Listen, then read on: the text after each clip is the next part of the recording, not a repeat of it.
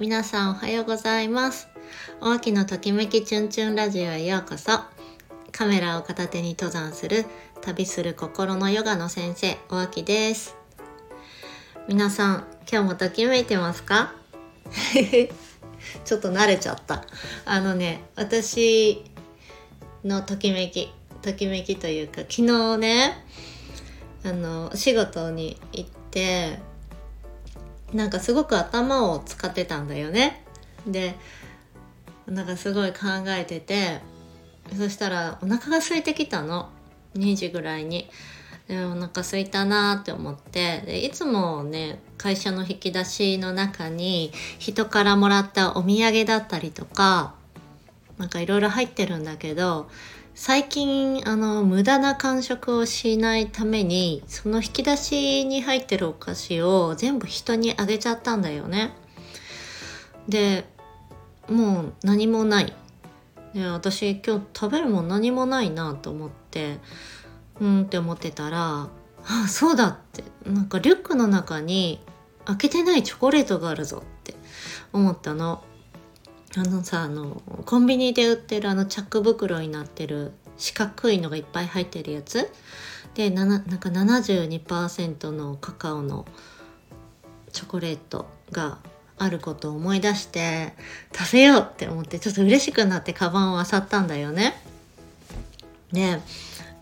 うわって思って手に取ったらなんか感触がおかしいの。ね、なんか硬くて塊で、あって思ったんだけど、あ、これは溶けてしまったんだなと思って、あの、なんで溶けたのかちょっとわかんないんだよね。買ってまだ2日ぐらいしか経ってないんだけど、まあ私がリュックに入れたまま、まあ、5キロぐらい晴れた日に歩いたっていう原因もあるのかなと思ってて、で、まあいいやと思ってとりあえず開けてみようって思って開けたの。そしたらさすごいあの握り拳みたいなチョコレートが 出てきてさ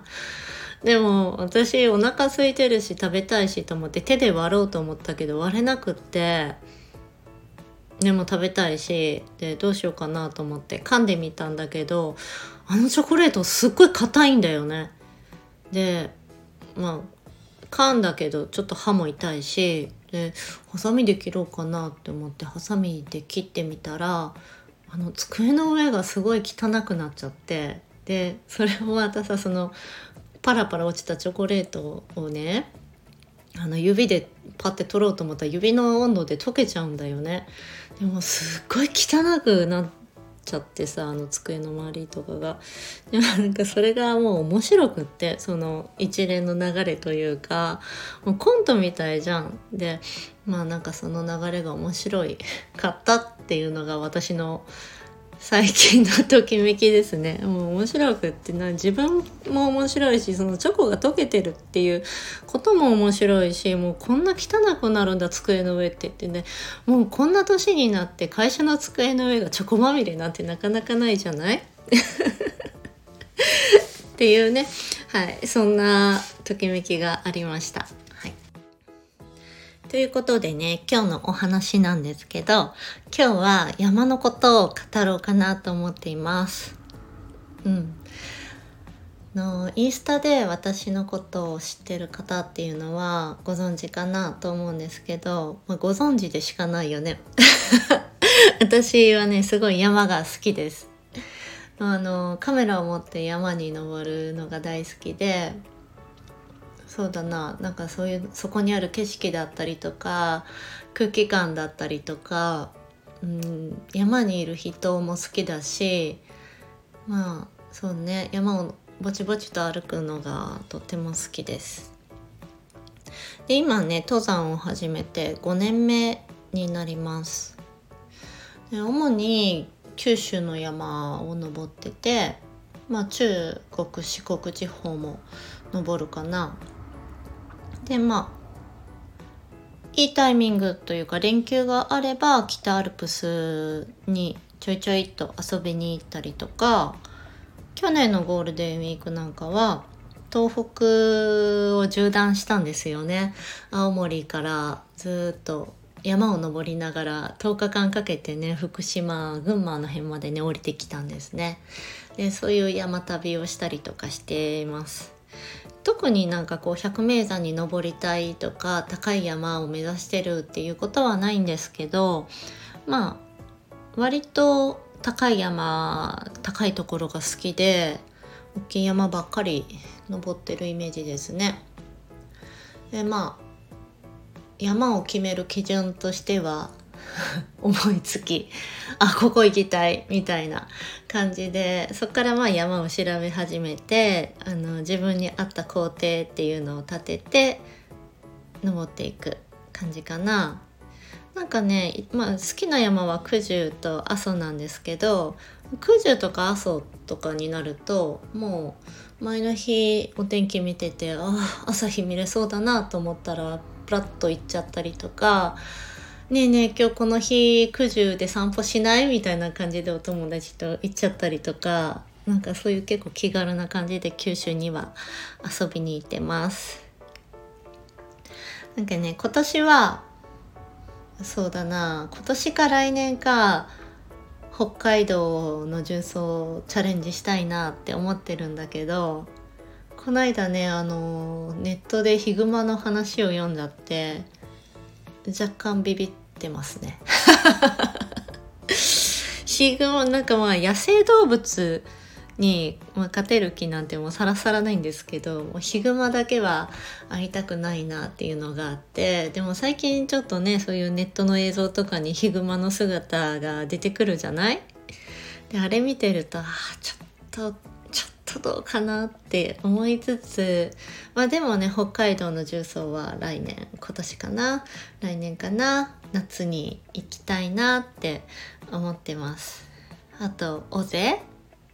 尾瀬はね6月ぐらいにちょっと登れたらいいなって思ってて。うん。ああいうなんか綺麗なとこ大好きですね。うん。はい。で私がね初めて山に登った時のお話なんですけど私ねもともとあの運動とかが大嫌いなんですよねまあ運動神経が鈍いっていうのもあるんですけど、まあ、体力もそんなにある方じゃないって思い込んでたんだよね。っていうのもなん小学校の時に親に連れられて宮島の未線に登ったことがあるの。でも今でも鮮明に覚えてるんだけどあのうちの両親ってすごくあの動ける人なんですよねだからあのパッパッパッと歩いてっちゃうの。で店に登ったことがある人はわかると思うんだけどもみじ谷から登るとねずっと階段なわけよ。苔むした階段がランダムな階段がダーッと続いて登山口から最後までね続いていくんだよね。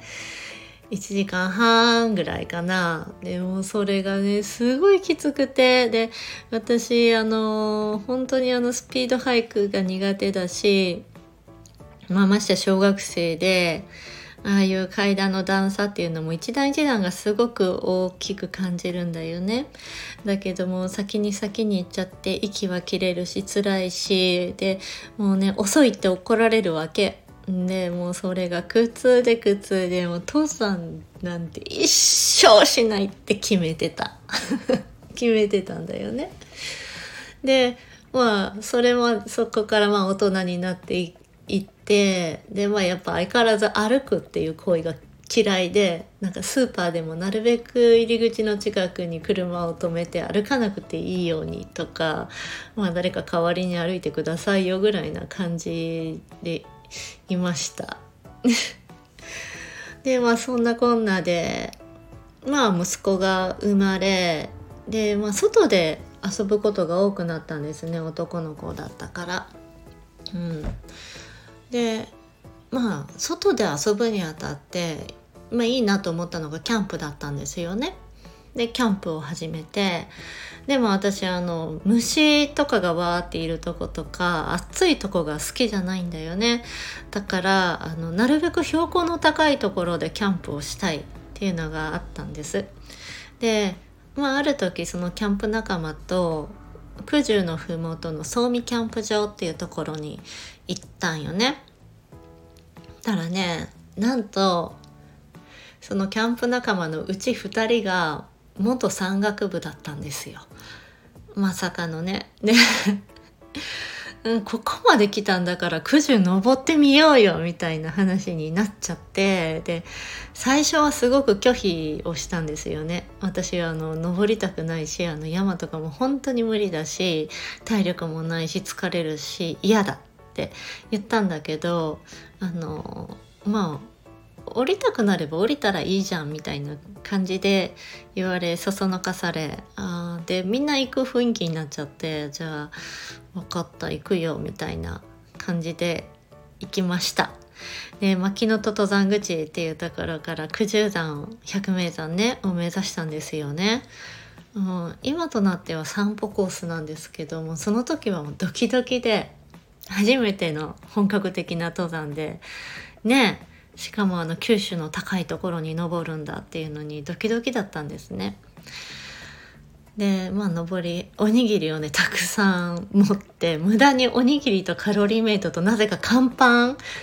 を持っていくともう炭水化物のオンパレードみたいなことしてあと飴と持ってであの娘のウィンドブレーカーを借りてあとなんかつばの広い帽子をかぶってあの、うん、行ったんですよね。もう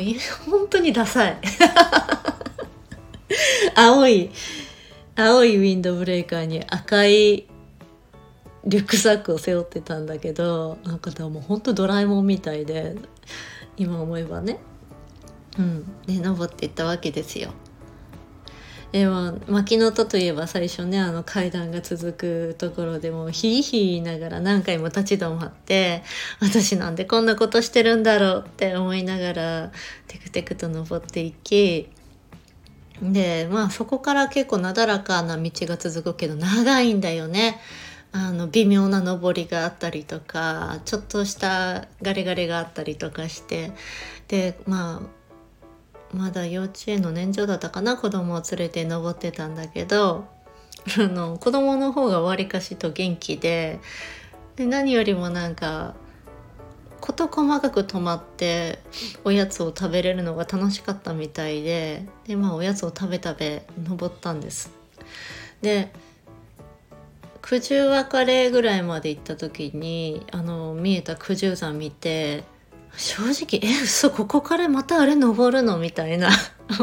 登りきったかなって思ってたけどえ嘘登るの？って思ったけどまあここまで来たんだから仕方ない登ろうと思ってまあそれも泊まり泊まり休み休み一生懸命登ったんですね。うんそしたらなんかやっぱりこう登りきった時にもう喜びが半端なくて私できたっていうね。できたんだっていう喜びがすごくってうん。なんかねそこでたくさんの記念写真を撮ったんだよね。10人ぐらいで登っててで中にはなんかあの外国人のお友達も一緒にいたりとかしてなんかほんとちょっとおかしなパーティーだったんだけどうん。いい思い出だなって思ってて。でまあそのできたって気持ちからかななんか嬉しくなってそこからどんどんどんどん山にのめり込んでいくわけですよ。でやっぱ初めの頃はあのー、自分だけで大きな山には登れないって思っててで君にはここは無理だよとかここはちょっと難易度が高いからっていうのを周りから言われてたんだよねでうんそうだな私には無理だなとか私には難しいなっていうふうに思っていたんだけどやっぱ欲求が出てくるんだよね。ここの景色が見たいとかここに登りたいとか。であの小さな山で体力をつけてからって言われてて一生懸命里山に登ってたんだよね。なんだけどねなんか全然面白くなくってなんか楽しくないって思ってある時ねちょっとタガが外れちゃうんだよね。私ちょっと行ってみようかなみたいな。この景色見たいからって思ってお友達を誘ってねあの四国の笹ヶ峰しかも2月にチャレンジしたんです。でもな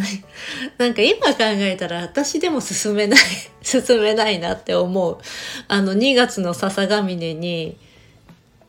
まあ、登山始めて何ヶ月だ？3ヶ月4ヶ月ぐらいで2月の笹ヶ峰にあの自分たちだけで登るみたいなことをねやっちゃったんですよ。でまあその笹ヶ峰ってお山はね1800後半ぐらいかな四国のお山で結構高い上に人があんまりいないで今思えばまあつづら折りの直登っていうかまあほんとつづら折りが長い山ですね。で登山時間も長いしで残雪期でもある。あまりね条件は良くないんですよね。ただなんか半分緑で半分白いっていう稜線が見れるっていうのに憧れて登ったんですよ。しかもね初スノボの翌日に。体中痛くって。うん登ったんだけどね。でもそれもまあ歩いてたら登りきれるんだよね。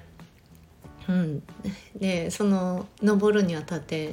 これがいるんじゃないかあれがいるんじゃないかって試行錯誤してスノボの帰りにチェーンスパイクを買ってスティックを買って行ったんだけど、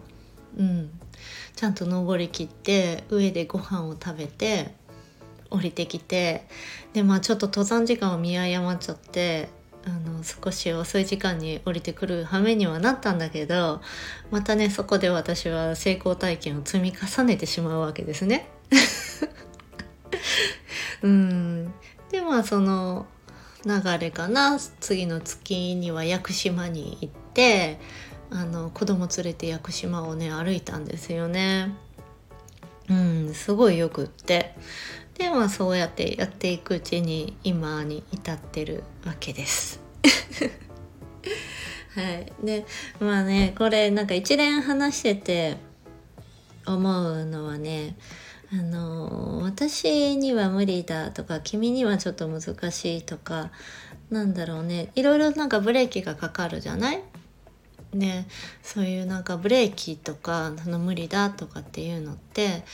あのそれ誰が決めたことなの？っていうところなんだよね。うん、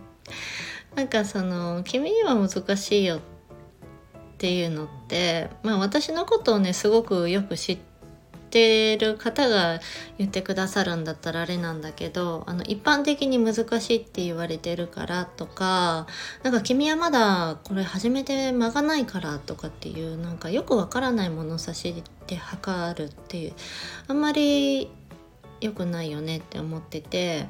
あのちゃんとねあのああいうのって自分で調べて本当に今の自分には無理かとかっていうのを考えてみるといいと思うんだよね。でやっぱ挑戦してみるっていうことも必要だしもちろん挑戦するっていうことは引き下がることも必要ではいやっぱ無理だったって今潔く諦めて一旦退散するってっていうことも視野に入れつつ、あのできるかなっていうことをねやってみるといいんじゃないかなと思ってます。